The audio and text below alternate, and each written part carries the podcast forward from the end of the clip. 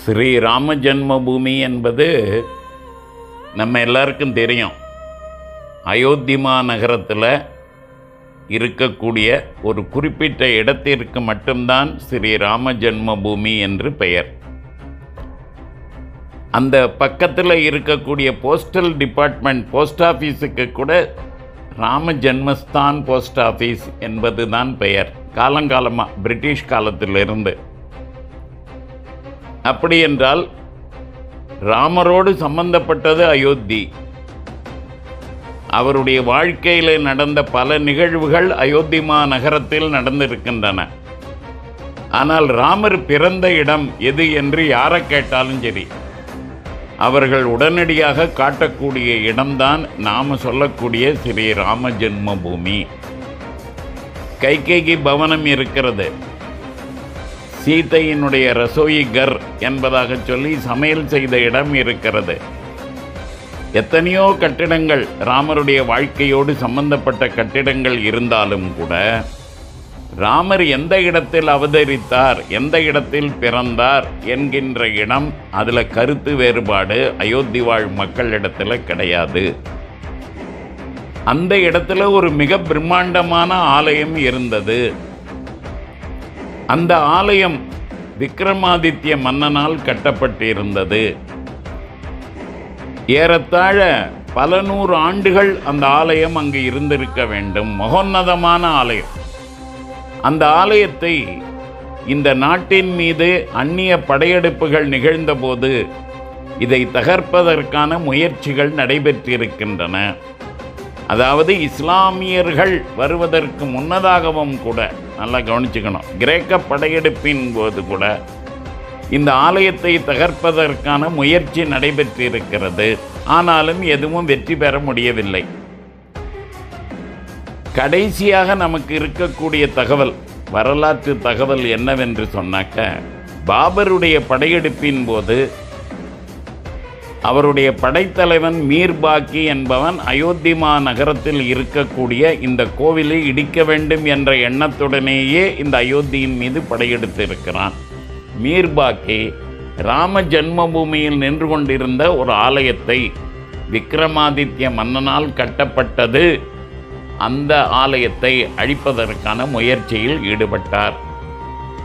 இந்த முயற்சியின் போது இந்த ஆலயத்தை அழிப்பதற்கான முயற்சி நடைபெறுகிறது என்று தெரிந்தவுடனேயே அக்கம் பக்கத்தில் இருக்கக்கூடிய மக்கள் மன்னர்கள் எல்லோருமே சேர்ந்து இந்த படையெடுப்பை முறியடிக்க இந்த ஆலயத்தை அழிக்கக்கூடிய இந்த செயலை தடுத்து நிறுத்துவதற்கான முயற்சிகளில் ஈடுபட்டு இருக்கிறார்கள் அவரால் முழுக்க இந்த கட்டிடத்தை இடிக்க முடியல.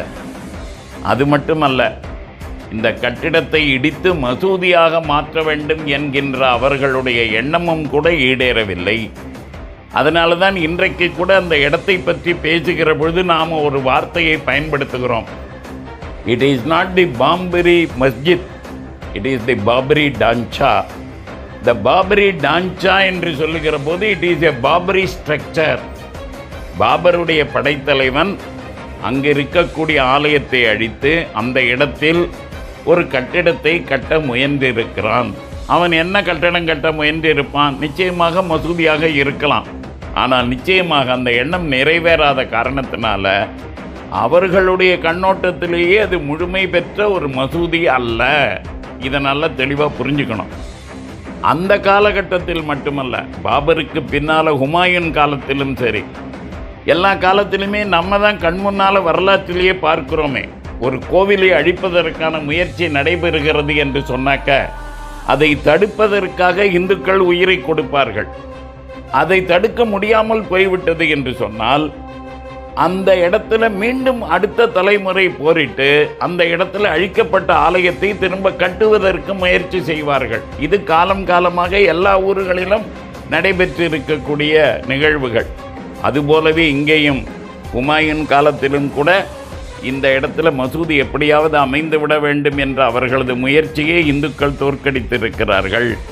நிறைவாக நமக்கு தகவல் வருகிறது என்று பார்த்தாக்க ஆயிரத்தி தொள்ளாயிரத்தி முப்பத்தி ஐந்தில் அந்த இடத்துல பிரிட்டிஷ் ஆட்சி நடைபெற்று கொண்டிருக்கிற போது நிக்கல்சன் என்பவன் ஃபைசாபாத் டிஸ்ட்ரிக்ட்டுக்கு கலெக்டராக இருந்த காலகட்டத்தில் அயோத்தியில் நின்று கொண்டிருந்த இந்த பாபரி டான்ச்சா அல்லது பாபரி கட்டிடம். அதனை அங்கு இருக்கக்கூடிய இந்துக்கள் தகர்த்து தரைமட்டமாக்கிவிட்டார்கள். இதுதான் தகவல். அதுக்கப்புறம் எஞ்சியதாக அங்கே எதுவுமே பாபரி டான்ச்சாவில் ஒரு சின்ன செங்கல் கூட கிடையாது ஒரு சுவர் கூட கிடையாது. ஆனால் நிக்கல்சன் இதை எப்படியாவது நாம் திரும்ப கட்டி கொடுக்க வேண்டும் என்ற முயற்சியோடு கூட யாரெல்லாம் இடித்தார்களோ அந்த செயலில் ஈடுபட்டார்களோ அவர்களை கைது செய்தல் அவர்களுக்கு தண்டனை அளித்தல் இதையெல்லாம் செய்தது போக அயோத்தி வாழ் மக்கள் அத்தனை பேரும் சேர்ந்து திரும்ப அவர்கள் இதற்காக ஒரு தண்டனை வரி ஒன்று கட்டி அதன் மூலமாக திரும்ப கட்டி கொடுக்க வேண்டும் என்று விரும்பினான். அந்த முயற்சியை அவன் மேற்கொண்டான். அதற்காக தண்டனை வரி வசூலிக்கப்பட்டது.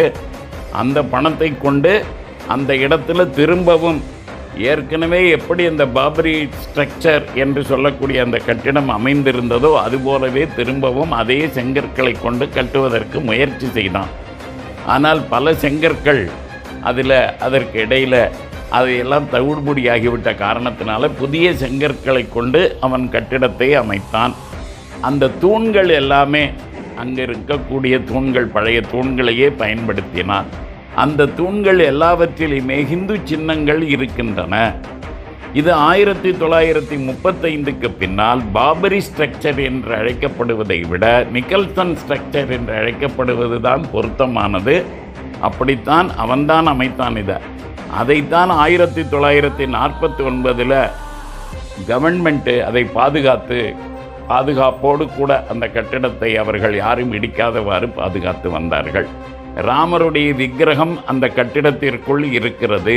கட்டிடம் பார்ப்பதற்கு பாபரி ஸ்ட்ரக்சர் போல தோற்றமளித்தாலும் கூட அதாவது ஒரு இஸ்லாமிய கட்டிடம் போல தோற்றமளித்தாலும் கூட உள்ளுக்குள்ள பல இந்து சின்னங்கள் இந்து கோயிலுடைய தூண்கள் அவைகள் காட்சியளிக்கின்றன. இதற்கு இடையில கர்ப்பகிரகம் போன்று இருக்கக்கூடிய அந்த சென்ட்ரல் டோம் என்று சொல்லுவோம் அல்லவா? அதன் கீழே ராமர் வீற்றிருந்தார். ராமருக்கு பூஜைகள் நடைபெற்றன. அகண்டநாம ஜபம் அங்கு நடைபெற்றது. ராமநாம ஜபம் நடைபெற்றது. இதுதான் உண்மை.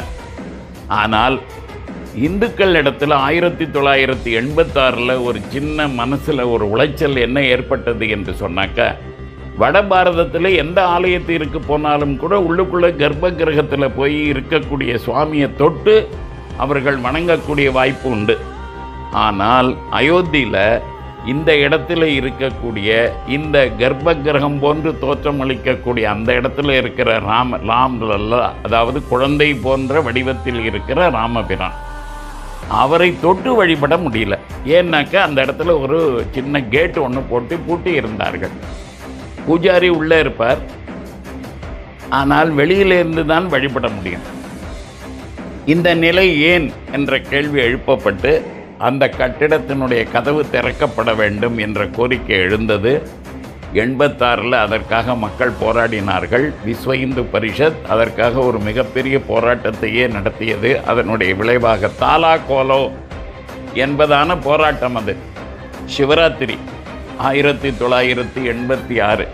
அன்றைய தினம் அதை திறந்துவிட வேண்டிய நிர்பந்தம் ஏற்பட்ட காரணத்தினால் அப்பொழுது இருக்கக்கூடிய நீதிமன்றமானது என்ன தீர்ப்பு கொடுத்து திறந்துவிட்டது என்று சொன்னால் இந்த இடத்தில் ஒரு கதவு போடுவதற்கும் எந்த முகாந்தரமும் இல்லை. அந்த கதவு பூட்டப்பட்டு இருப்பதற்கும் எந்த முகாந்தரமும் இல்லை. ஆகவே இந்த கதவு திறக்கப்பட வேண்டும் என்று நீதிமன்ற ஆணையின்படி திறக்கப்பட்டது. அதன் பின்னால் பல்லாயிரக்கணக்கான ஜனங்கள் எங்கிருந்தோ புற்றீசல் போல. நம்முடைய வேலூர் ஜலகண்டேஸ்வரர் கோயிலில் அந்த விக்கிரகம் வைக்கப்பட்டு விட்டது என்று தெரிந்தவுடனே எப்படி அக்கம் பக்கத்தில் இருக்கக்கூடிய கிராமங்களில் இருந்து பல்லாயிரக்கணக்கான மக்கள் தினந்தோறும் தரிசனத்திற்கு வந்தார்களோ அதுபோல இந்த இடத்திற்கும் கூட மக்கள் வந்து தரிசனம் செய்ய தொடங்கினார்கள். அதற்கு பின்னால் தான் அந்த இடத்துல நாம் மகோன்னதமான பழைய முறையில் எப்படி அந்த இடத்துல விக்ரமாதித்தருடைய ஆலயம் இருந்ததோ அதுபோல விக்ரமாதித்ய மன்னன் கட்டிய ஆலயம் போலவே மகோன்னதமான ஆலயம் ஒன்று எழும்ப வேண்டும் என்ற கோரிக்கை வலுத்து பலவிதமான போராட்டங்களை விஸ்வ இந்து பரிஷத்தினுடைய அளவில் இந்துக்கள் மேற்கொண்டு அதன் பின்னால் ஆயிரத்தி தொள்ளாயிரத்தி தொண்ணூற்றி ரெண்டு வரைக்கும் ஒவ்வொரு ஆண்டும் அதற்கான முயற்சிகள் மேற்கொள்ளப்பட்டு தொண்ணூற்றி ரெண்டில் பட்ட பகலில் இதில் மறைப்பதற்கு மர்மம் இல்லை இதில் எந்த பயங்கரவாதியும் ஈடுபடவில்லை. இது பயங்கரவாத செயலும் அல்ல.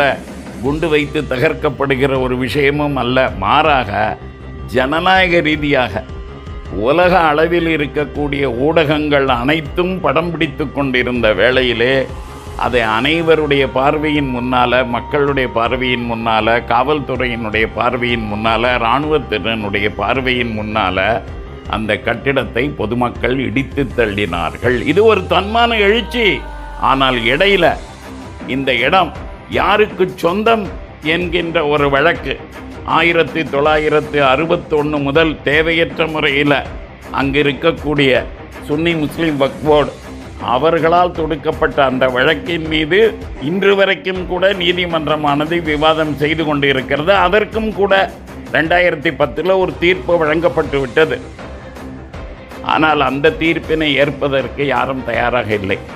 இப்பொழுது மீண்டும் உச்சநீதிமன்றம் அதே வழக்கை வேறு கோணத்திலிருந்து விசாரித்து ஒரு முழுமையான தீர்ப்பளிப்பதற்கு நாடே அந்த தீர்ப்பை எதிர்நோக்கி இருக்கிறது. இந்த தீர்ப்பு நியாயமானதாக இருக்கும். நிச்சயமாகவே வரலாற்றுக்கு பொருத்தமுடையதாக இருக்கும். இந்துக்களுடைய உணர்வுகளை மதிக்கக்கூடியதாக இருக்கும். உண்மைகளை ஆதாரமாக கொண்டதாக இருக்கும் என்று எல்லோரும் எதிர்பார்த்து கொண்டிருக்கிறோம். அப்படிப்பட்ட ஒரு தீர்ப்பு வருகிற பொழுது அதை தலை வணங்கி ஏற்றுக்கொள்ள வேண்டிய கடமை அனைத்து குடிமக்களுக்கும் இருக்கிறது. அதனால் நாம் விரும்புவது எல்லாமே நல்லதொரு தீர்ப்பு வர இருக்கின்றது. அந்த ஆலயத்தினுடைய திருப்பணிகள் இன்று வரை தொய்வில்லாமல் நடைபெற்று கொண்டிருக்கின்றன. அதாவது இந்த வழக்குகளெல்லாம் ஒரு புறம் நீதிமன்றத்தில் இருந்தாலும் கூட அங்கு பாபரி ஸ்ட்ரக்சர் என்பதாக நின்று கொண்டிருந்த அந்த கட்டிடம் அகற்றப்பட்டு இருந்தாலும் கூட இன்னொரு புறத்தில் அதே அயோத்தி மாநகரத்தில் இந்த இடத்துல எதிர்காலத்தில் நாம் எப்படிப்பட்ட மோன்னதமான ஆலயம் எழும்ப வேண்டும் என்று விரும்புகிறோமோ அதற்கான தயாரிப்புகள் தயாரித்து கொண்டிருக்கிறார்கள். அந்த ஸ்ட்ரக்சர் கெட்டிங் ரெடி. அதனால் விரைவிலேயே அங்கு ஆலயம் எழும்பப் போவது உறுதி. இந்த தேசத்தினுடைய தன்மான சின்னமாக அந்த இடத்துல ஆலயம் எழும்பும். சாதாரணமாக ஒரு அரசியல் வாழ்க்கையில் முப்பது ஆண்டுகள் கூட இடம்பெற முடியாத தலைவர்கள் பிறந்த வீடுகளை எல்லாமே நினைவு சின்னங்கள் என்பதாக போற்றுகிற ஒரு மரபு நம் நாடெங்கிலும் இருக்கிறது. அது அண்ணாதுரை வாழ்ந்த வீடாக இருக்கலாம் காமராஜர் வாழ்ந்த வீடாக இருக்கலாம் நெஹ்ரு வாழ்ந்த வீடாக இருக்கலாம் காந்தியோடு சம்பந்தப்பட்டு இருக்கிற ஒரு வீடாக இருக்கலாம். எல்லாவற்றையுமே நினைவு சின்னங்களாக போற்றுகிறோமா இல்லையா?